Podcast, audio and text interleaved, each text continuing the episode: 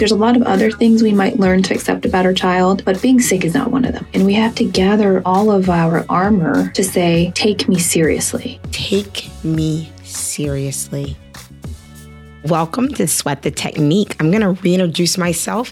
My name is Stacey Shells Harvey. I'm the CEO of Regeneration Schools, and my organization manages a group of charter schools in Chicago and Cincinnati, which is my hometown. This is a podcast on how to get better faster. We are a group of educators that have had success in developing teachers, and now we're really trying to just apply all of those techniques to regular and real life. So if you like what you hear, please subscribe, give us a good rating, and keep listening because we appreciate you. Now, I want to jump right in because today's episode is about a journey that many parents and educators find themselves on as it relates to healthcare for children. And it's a journey that can look like pediatrician visits or the diagnosis of childhood cancer, which is not what any parent is expecting. And it's also not what an educator realizes could be the reality for the children that they're working with. And it's a journey that needs and deserves attention, which is why I am really excited to talk with Sehreen Noor Ali today. Hi, how are you? I'm good. I'm so happy to be here with you. I am beyond excited to be here with you today, Sehreen. And before I introduce all of your accolades and who you are, I want to tell everyone how I met you, right? Because, because we were together at a conference, um, a Pahara conference that was for women of color who are CEOs. And it was a really cathartic experience, I think, for a lot of us because we got a chance to rest, relax, and to be vulnerable. And in that moment, what stood out to me about you is that everything about you I can't tell you how it checks the box in so many ways for me for a principle that I hold very dear to my heart, which is that you work like it depends on you and you pray like it depends on God. And you were a woman of faith. You were a woman who found yourself in a situation that you had to take, as your website so eloquently states, you had to take frustration to hope. And there's faith involved in that. And you saw a gap and you filled it. And so to talk a little bit more about Sehreen, She's a giant to me as in terms of women, and she is an award-winning technology entrepreneur with a background in social justice. She was a US diplomat that helped install companies and institutions throughout the Middle East. She's the founder of EdTech Woman, which was recognized by South by Southwest as their first ever Change Maker Award in 2015. And she was also recognized by our former President Obama for managing the team that deployed the US's first set of digital diplomacy products in an area of the Middle East. And so this is just like a small amount of the things that you've accomplished. But what we're going to talk about today is something really exciting called Sleuth and that's your website that just launched this week. Yep. I just joined. Um, my screen name is Houston. That's my son's name. Um, I've already been investigating. I was like ear infections, and so I was like on there, like, is my son going to get tubes? Like, you know. And so I already appreciate it. But I want to throw it over to you. And if I miss anything in your bio that you want to highlight, feel free to fill us in. But take us on your journey. Tell us about Sleuth. Tell us how you got here and everything that you're doing. Well, I'm very humbled to be introduced by you because you are also someone I hold in high, such high esteem. And uh, there's something really special about being able to speak to an education leader because that's where I feel a little bit more at home, right? With people working in the reform space. And I think that Sleuth came from this deep need to make it better. There was like so much pain that I went through. And it sounds silly to say that a lack of information is painful, but it is. You know, when you're going on WebMD, you get these two extremes of information. And I never really considered information to be, I just considered to be lightweight, like this thing that helps you. But when your kid is not falling into the norm. When you're a kid, when you go to your pediatrician and your pediatrician is like, well, they're still fine in this way and this way, but you know in your heart that you probably need to be doing something else. Actually, the one thing you need is information. And that's the genesis of sleuth. And I'm so touched that you opened up the way you did because I don't talk about my spirituality that much publicly because I started my career in DC. And Mm.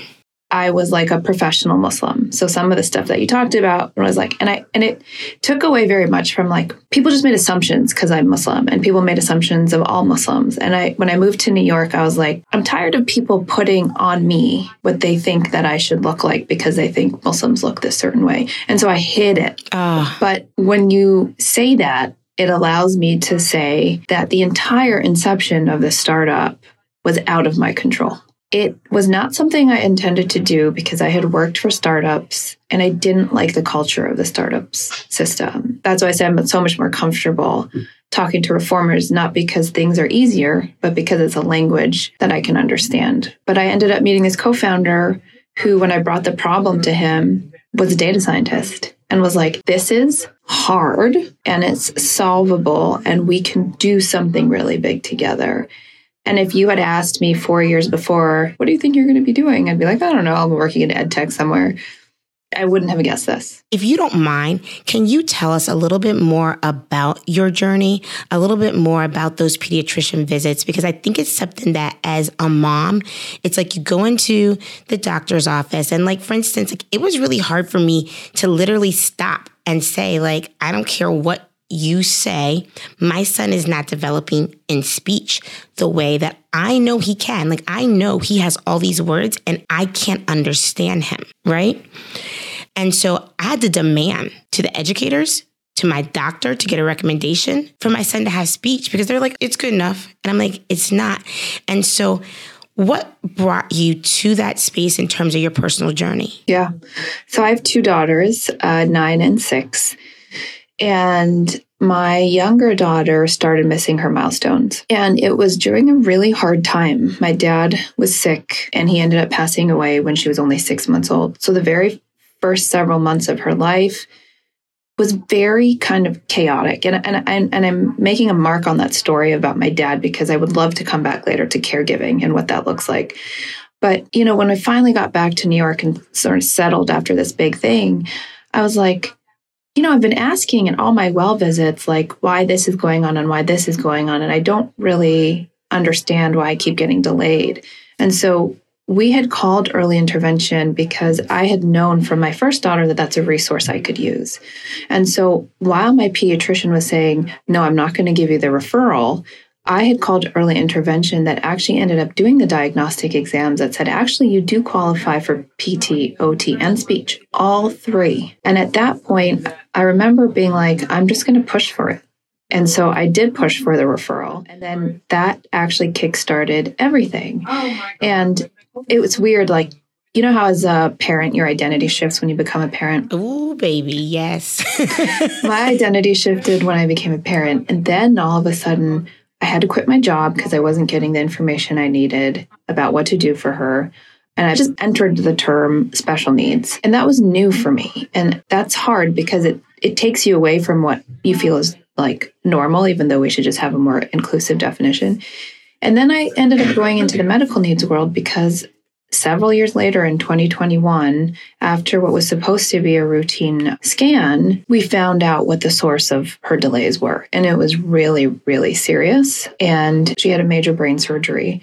And we were supposed to be in the hospital for five days, and she was there for three months.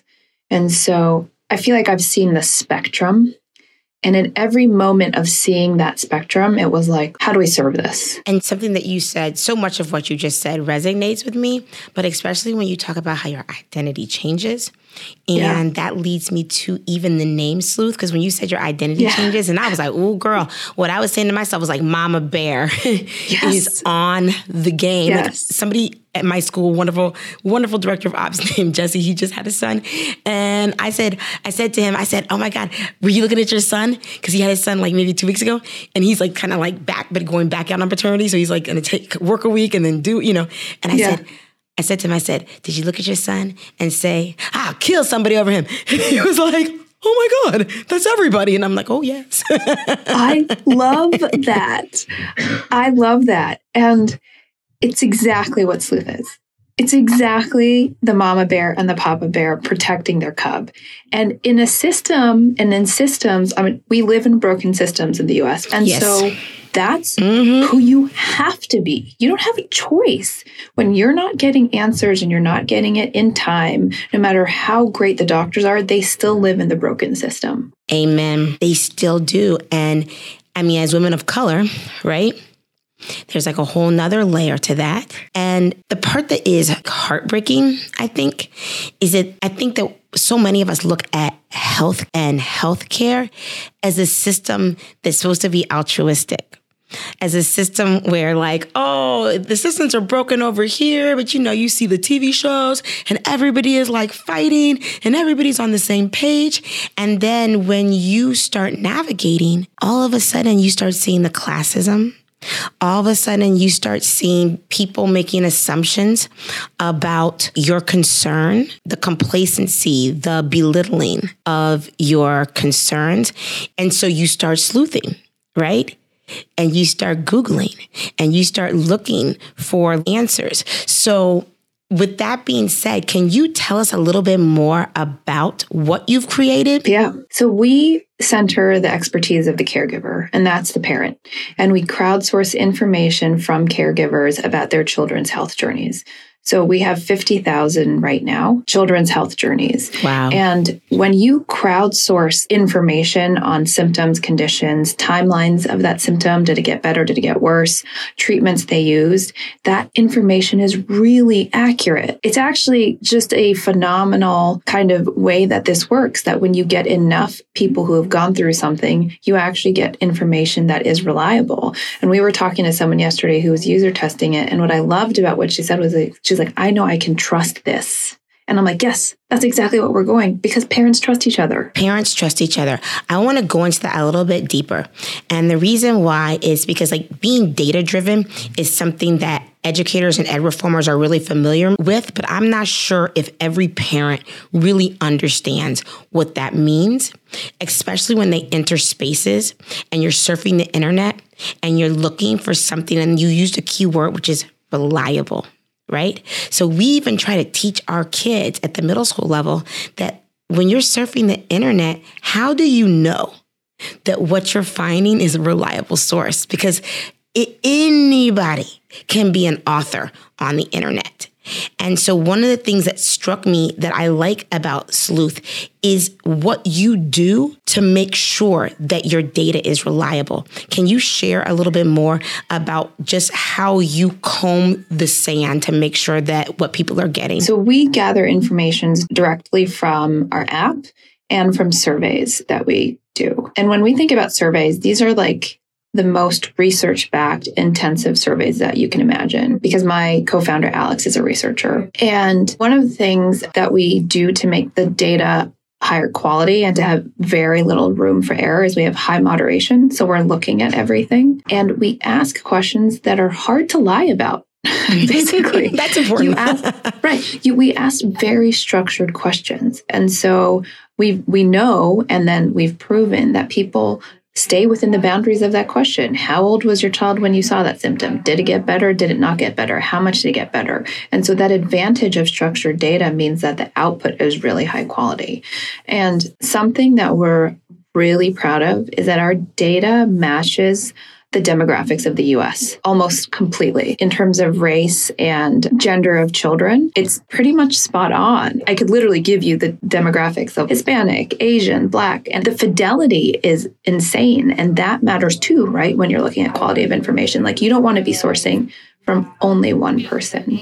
Right. And then if someone comes in and is like, hey, listen, you should use Windex instead of mm-hmm. getting a vaccine or something like that. We have those mechanisms that actually show that I'm like, this is an errant entry. Like this cannot cannot be shown. And that's really the advantage of being so heavy on the back end with technology. And so I can say as an African American woman, that speaks to me because when I went on your website, I just wanted to know who are the contributors. And so who are your parent contributors? And you actually on your website, you list the literal percentage of not only just the racial background, the gender background, but the income background. And what I appreciated is that you have almost as many low income contributors as you have high income. And if there's one thing that we know is that if you do not have a level of resources, you were blessed in a way to be able to quit your job, you know, to take care of your child.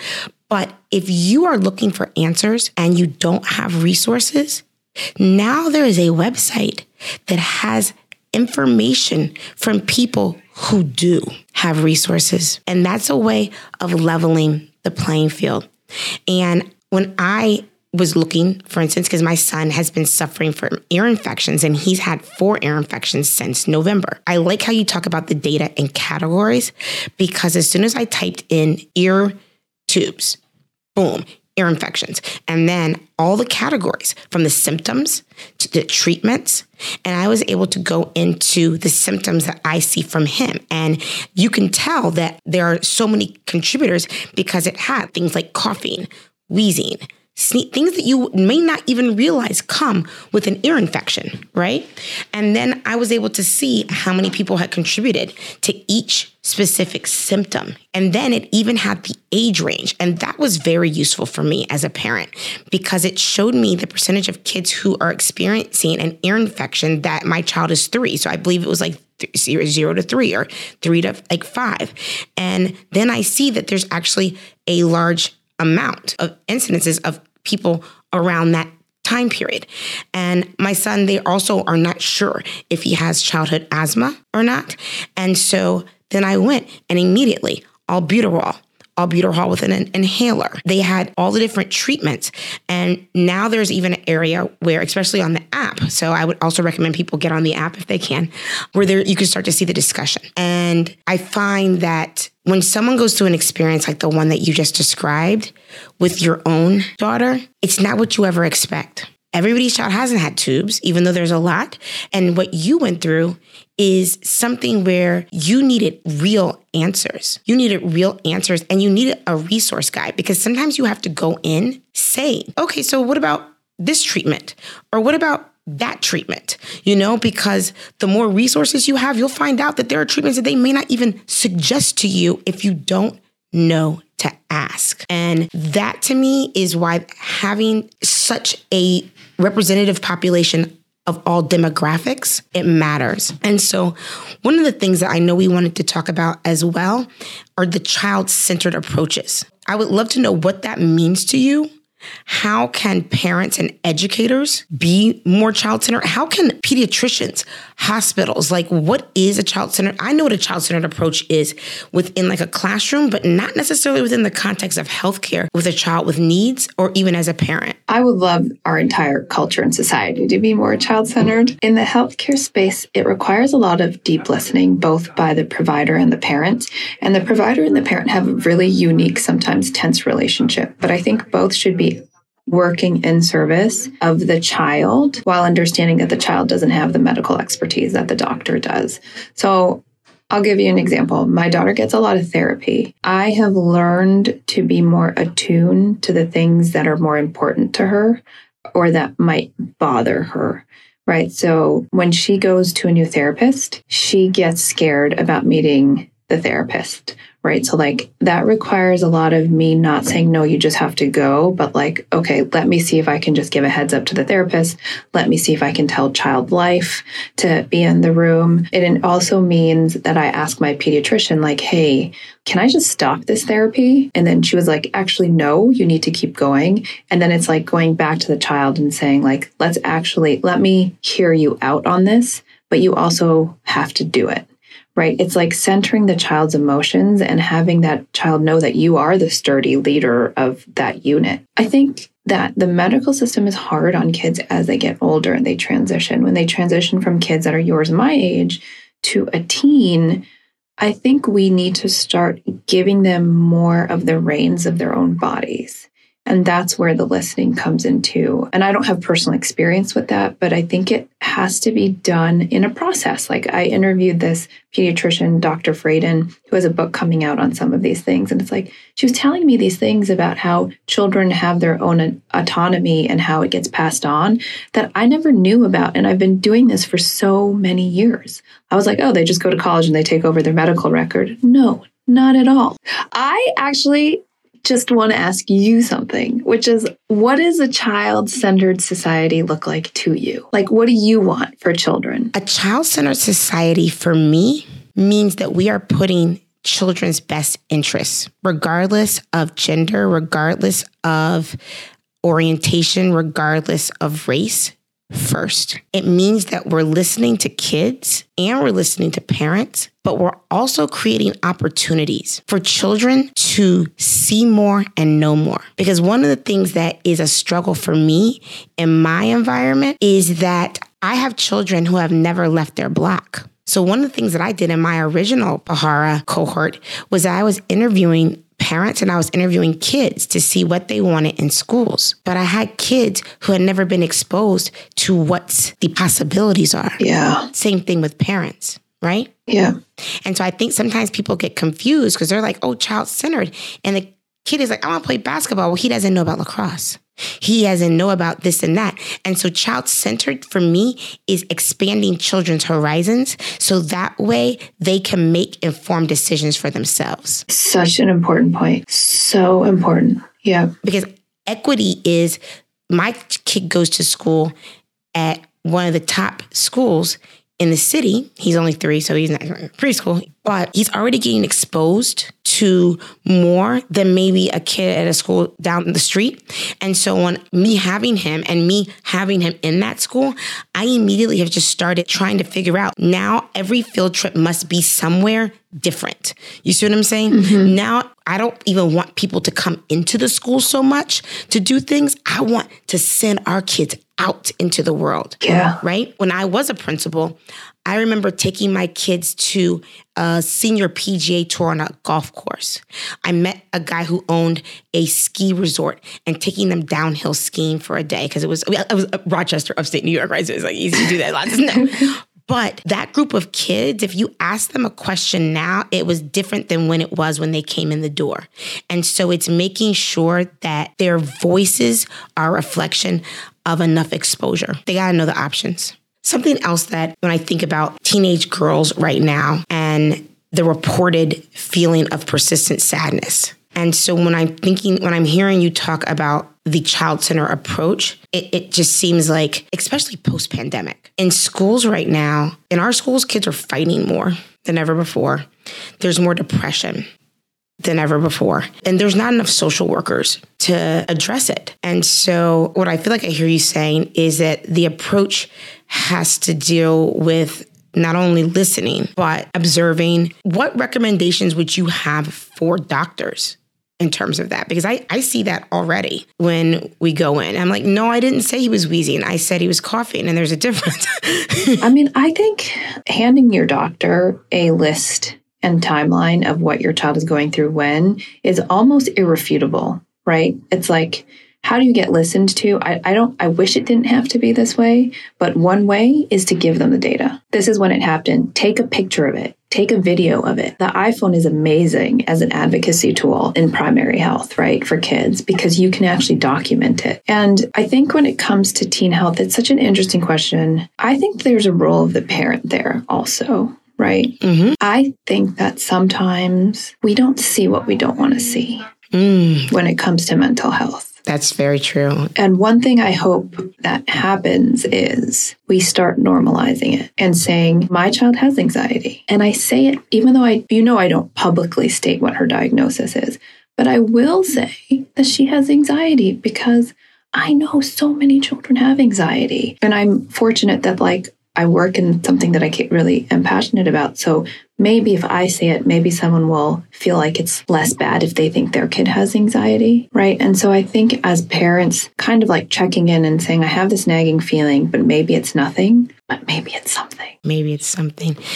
And I think culturally, like when I was growing up, my you know, my mom is from the deep south. She drank from separate water fountains, sat at the back of buses, and prided herself on like, we don't cry. We don't do this like I've had to explain to my mom before, God bless her, that, you know, when we have have friends or, or whatnot who may be suffering from depression, I'm like, no, mom, this is this is not like a wipe your eyes and get out there, girl, and go at it. It's different. And that child centered approach piece is really important in terms of listening, like you said, to kids and normalizing it. Normalizing it normalizing that anxiety. I can't even explain to you what we're seeing post COVID in schools right now. I can't imagine, Stacey. I honest, I can't imagine. I know it intellectually, but you're seeing it on the front line. Especially when you are in service of children and a community that was disproportionately impacted. So if you were already potentially impoverished before COVID, what happened if your job was shut down and you worked hourly, you know? And then imagine if in the midst of this, your child is going through anxiety because they're scared, or maybe they they could have been going through anxiety before, you know, or they're sick and you don't know. And so that's why I really want to get the word out about sleuth because so often we are on Facebook, you know what I mean? Or, and there's nothing wrong with Facebook. There are great communities, you know, of people on Facebook who are talking about this, but what's missing is the data. And knowing what to do. One of the things we found with ADHD that we were really, really happy about was that some of the highest recommendations were totally accessible to anyone. And that's really where it matters. It is so expensive sometimes, right? And that's heartbreaking. And you and I don't have control over a lot of that right? Like we can't we can't solve for the fact that like psychologists are hundreds of dollars an hour.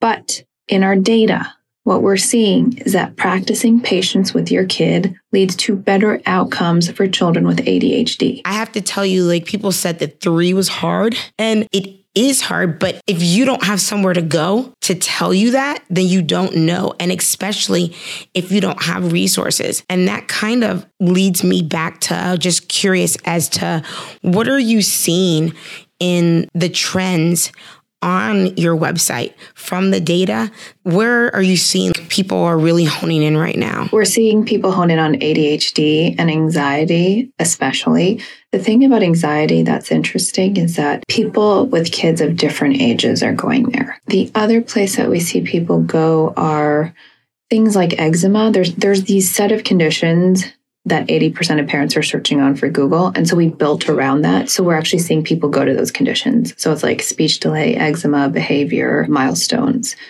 I think what's fascinating, and I didn't expect this, we have a symptom tracker and people love the symptom tracker. And I knew they would like it. I didn't think they would love it. And the reason that they love it is because they have something that they need to track for their pediatrician. And like me, they're not going to write it on a piece of paper and it's just what we do is we'll analyze the data too. That part's coming in a little bit, but you can track any symptom behavior in the time and then you can have a log of it. And I was like a little bit more neutral on how that would hit. But what I heard when I was hearing people talk about it is that they felt like this was part of their toolkit to advocate for their child and they needed that tool. I can definitely say I've needed that tool and I can't imagine what you're doing if you don't. And so what I love is that you're providing something so that you can because sometimes you don't even realize like when I went in to look at ear infections, I went to the symptom tracker, right? There were things that I'm like, he's going through that too. I didn't realize that this too was a symptom of ear infections and earaches. And, you know, and I started out by looking on your site for tubes, which is a treatment. But then that got me to symptoms of ear infections. And someone had to say it to me, even though I feel like I knew that. Sometimes you think you know stuff and you're like, oh, I forgot. Ear, nose, throat, right? And so as I looked, I'm like, ah, coughing, allergies, all these things were listed and the occurrence of just from looking at a treatment and then being able to go all the way back to symptoms, you know, what I want people to understand is you don't even have to completely know what you're looking for, right? You can type in a symptom, you can type in a treatment, you can type in, you know, different things and it's still going to give you information. And i do really appreciate that it's giving you information that you can take to your doctor. Because in defense of doctors they are also depending on you to describe what you've seen so that they have an entry point yeah. Every time I talk to a mom who's been on a journey with their child, there's always this moment that they describe where they realize they were in the driver's seat. And they say that almost verbatim. I didn't realize I was in the driver's seat. And hopefully that moment doesn't come for most parents. I don't want that to. But I think what's important to know is that your pediatrician really does look at you as the person who knows their child's symptoms. Every pediatrician I've talked to prioritizes the role of the caregiver and what the caregiver knows. And I don't know that the, we always know that when we go to the pediatrician office because the bureaucracy of the business of medicine gets in the way. But actually, you help the doctor out by saying, at the top of your conversation, this is what I want to talk about. This is what I'm concerned. As Dr. Frayton told me, you don't have to wait till the end of the appointment because they can't help you that much then. And I think that there's just so much that we can do as parents, but I think the medical system has always made us feel like we're the passive ones and we are still getting defeated by the medical system but but everybody is. Everybody involved with the medical system is getting defeated. And so the more we come in with the more we say no i know this. I recorded it. I know my son. Trust your gut. You will get better answers for sure. And that's really important to me for the moms and the dads and the grandmothers and the people out there who may not feel as confident because they don't have the education as a woman of color advocating for yourself. I mean, advocating for myself as a patient, let alone my son. People can make you feel sometimes that you don't know what you're talking about or that your voice isn't important. And I, I don't think it's intentional. You know, sometimes I think it's an unconscious bias. Some of it can be self inflicted, like it can be also like how you feel about yourself as an advocate. The more information that you have, the more confident that you're going to feel. Sometimes I bring my husband to appointments because I wanted someone to be listened to. And the, the deep irony is that I'm South Asian. I used to sleep with my daughter in the hospital, and the doctors would round at like six or seven in the morning. I finally started to wear my daytime clothes at nighttime so that when they came at six in the morning after I got, I don't know, four hours of sleep, I wanted to be credible because I think this is the difference. They are seeing us at our most vulnerable absolutely the most vulnerable. The last thing any parent wants is to have their child be sick, right? Like there's a lot of other things we might learn to accept about our child, but being sick is not one of them. And they're seeing us in this moment, and we have to gather all of our armor to say, take me seriously. Take me seriously. The whole vulnerability piece sings to me. And when you say that you started sleeping in your day clothes, because you want it to look credible. That touches my heart. There's this Drake verse that's like, I wear my chains even when I'm in the house because I started from the bottom. Now I'm here, right? Like he's like, I'm asleep in my chains, right? I do something similar. When I go to the doctor, I will not walk out the house without my wedding ring. I will not walk out the house without my David Yurman. I make sure because I'm like, you are not going to make an assumption about me. I'm going to walk out the house looking like money so that when I talk to you, I shouldn't have to do that. Like, I'm a fierce bear for my child, and I don't care if I'm dirt poor. I've been with my child for the past 24 hours, and I've been watching what she or he is going through, and I can tell you what I've seen. And people deserve respect for just that alone. But if you and I, women with multiple degrees, right? If we have to do that, just imagine. And that's why sleuth is such an important tool because it's going to arm you with information that's going to allow you to be fluent in what you're seeing. And see, that fluency is the language that you need in moments of vulnerability. Like you said, my armor. Like for me, sleuth is another piece of armor.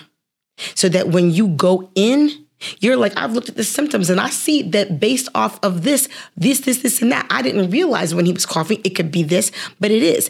And this is how he was coughing, or this is what he's seen. And the fever was this great. right? It wasn't 99, it wasn't 101, it was 103, you know? And I'm not comfortable with this and that medicine isn't working. I see now that there's some other types of treatments. There's more than one type of antibiotic, right? And so I had to push because the antibiotic that they were giving, it wasn't working you know? And then sometimes notes aren't always correct. They're like, "Oh, we see that your child had this antibiotic last time." Oh my god, Stacey, I'm so glad you brought that up. I cannot even begin to tell you. I'm like waiting for an investigative reporter to go in and do a report about how medical notes and actuality are not at all the same. The diagnoses I've seen on my daughter's chart have been wrong. And there are two occasions where I was like, you know, if I didn't correct that, like her treatment would have been different. So what you're saying is so spot on. And when I think about in pediatric health, you know, there are children's hospitals. So for example, I tell my friends who become parents, when your child is sick, go to a pediatric ER, do not go to an adult ER. And yes. there's a difference. I didn't know that difference. Different medical equipment, there are specialists that are pediatric specialists versus adult specialists. That's that's important, right? It is imperative. And there's children's hospitals are not located in every place in the country, right? So last year I talked to a woman whose daughter got COVID and she actually got this rare condition called MISC. Do you know you know mm-hmm. I am familiar. I was worried about it, yes. It's scary. You know what they diagnosed her daughter with at the hospital she was in? Cancer. and this was a moment where her advocacy kicked in because she can name it the moment where it happened. And then she went to a different hospital right? So like the information and we're not there yet candidly right? Like we're new. We just we just went to market we're testing.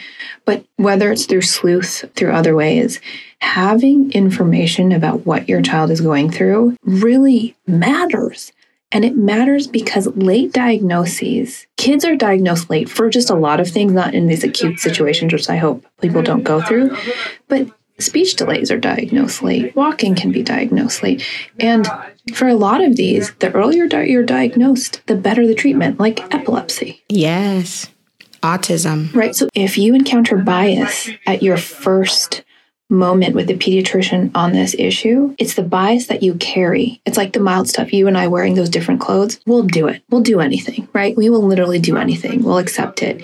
But what we're really trying to do is make sure our child gets the right care at the right time. That's why we're doing that. And can you even give us a little bit more on what care, because people don't always know, right? What does caregiver bias look like? I think I think caregiver bias comes from a couple different factors. I think it comes from not being listened to in the system. And I think culturally and societally, it's from not being seen. I think people who are caregivers, whether it's their child who has an illness or their elder in their family has an illness, we're not seeing it actually. We're not really understanding how deeply difficult it is. I think females get it worse than men. I think there's this expectation that well, you're a woman. You're supposed to be caregiving. Like, I'm sorry if you had to leave your job and do this, but really, that's your job. And that invisibility will eat people alive because they are burnt out. And there's this quote that keeps sticking in my mind by Dr. Pooja Lakshmin, who wrote a book on self care. And she's like, it's not burnout, it's betrayal. And that betrayal is a systemic betrayal. And whether that system is an education system, or a medical system, or even honestly, like I'm playing this idea of like even media. The way that media talks about parenting, it drives me crazy. Yes. Yes. 140,000 kids lost their parents to COVID. Where is that story? It's not there. It is not there. And there's not enough information out there. And as an educator, I remember the first time as a teacher years ago, a principal, and I'm not going to fault her because she didn't know what to do, right? But she came in and she told me, and this is years ago, that a student had a fatal sickness.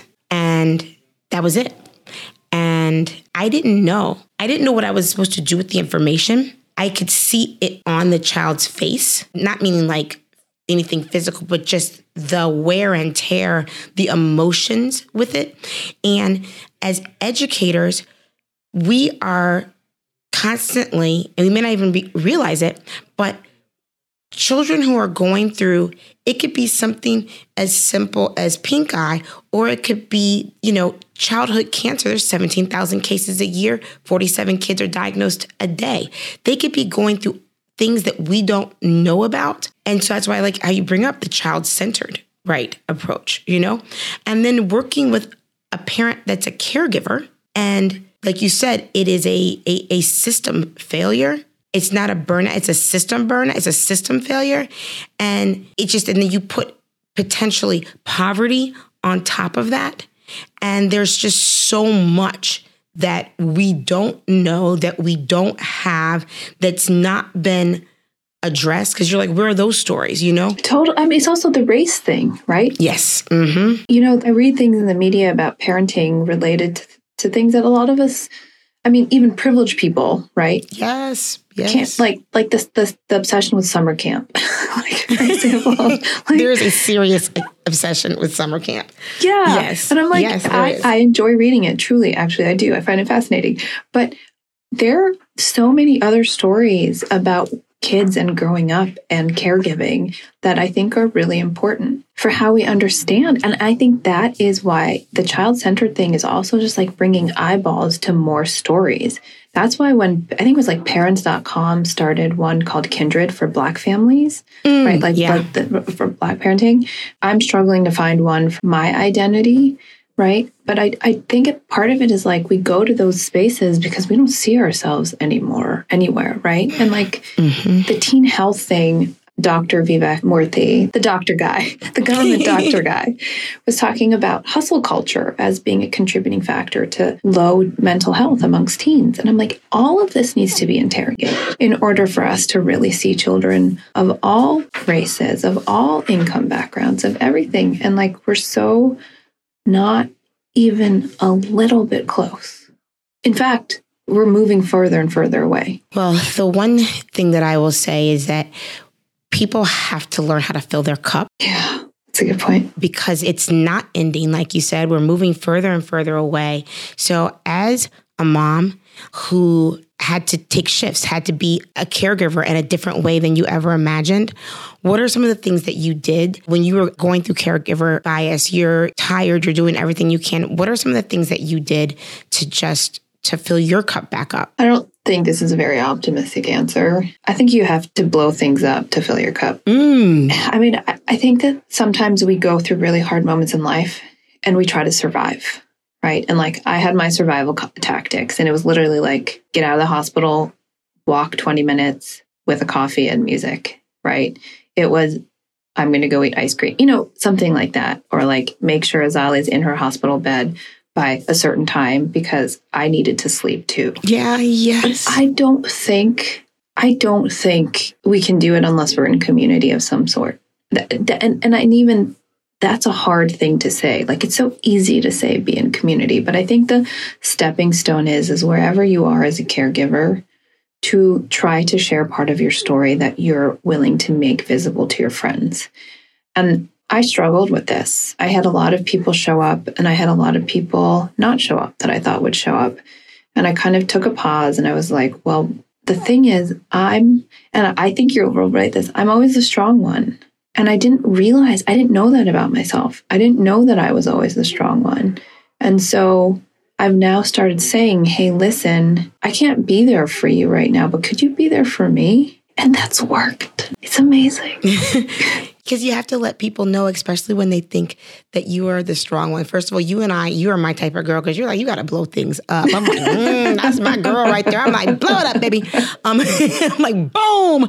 Exactly. You have to let people know. You have to share your story. And that's why I'm so glad that you came to us today to share your story with us to share your effort, to share your faith, to share your work. And concluding, because we're getting close to you know our time, I feel like sleuth was your way of blowing it up, of providing the resources, providing the community. And so we want to invite people to get into these discussions. It just went live this week. Okay. If you got to remember that. So, like, I contributed a comment because I was like, I need to add this. I added a question. You know, it's not going to work unless we go on. You got to get the app. You know, um, can you tell us the website name? Yes. Yeah, it's hellosleuth.com and it's S L E U T H. And if you go into the App Store and you type in sleuth, immediately it'll say like childcare health, you know, comes up next to it. Download the app. Start searching. If there's something that you're, I don't care if it's the common cold, if you're like, hey, this cough medicine didn't work, or my child is lactose intolerant, and I, you know what I mean? Go in, contribute. And one of the things that attracted me to your story was that you know I told you that I am a person of prayer that I I start every morning with 30 minutes of deep prayer and I have been a part of a Facebook community. So you mentioned a community. Someone who knows I'm a part of prayer tagged me into a community that was praying for a little girl named Taylor who was going through a medical emergency. And also in that, her parents introduced us to a little boy. And that little boy who was three years old, who I had been praying for, he did lose his battle this week. Oh, that's so and sad. so I want to dedicate this episode to the parents who are in the journey, for the parents who need faith, for the parents who need community because we see you. We're sending out love and prayers to you. And there are people like Sehreen who are working hard at creating resources. So I want to just applaud you and thank you because this is an area that is not discussed enough and it deserves some light and shine. So I want to thank you for coming with us today. Thank you for giving it light and shine, Stacey. You are more than welcome. I appreciate it so much. It means it means a lot. It means a lot. So thank you. Well, you mean a lot. I'm like, I don't want to get teary. I'm like, I just can't imagine.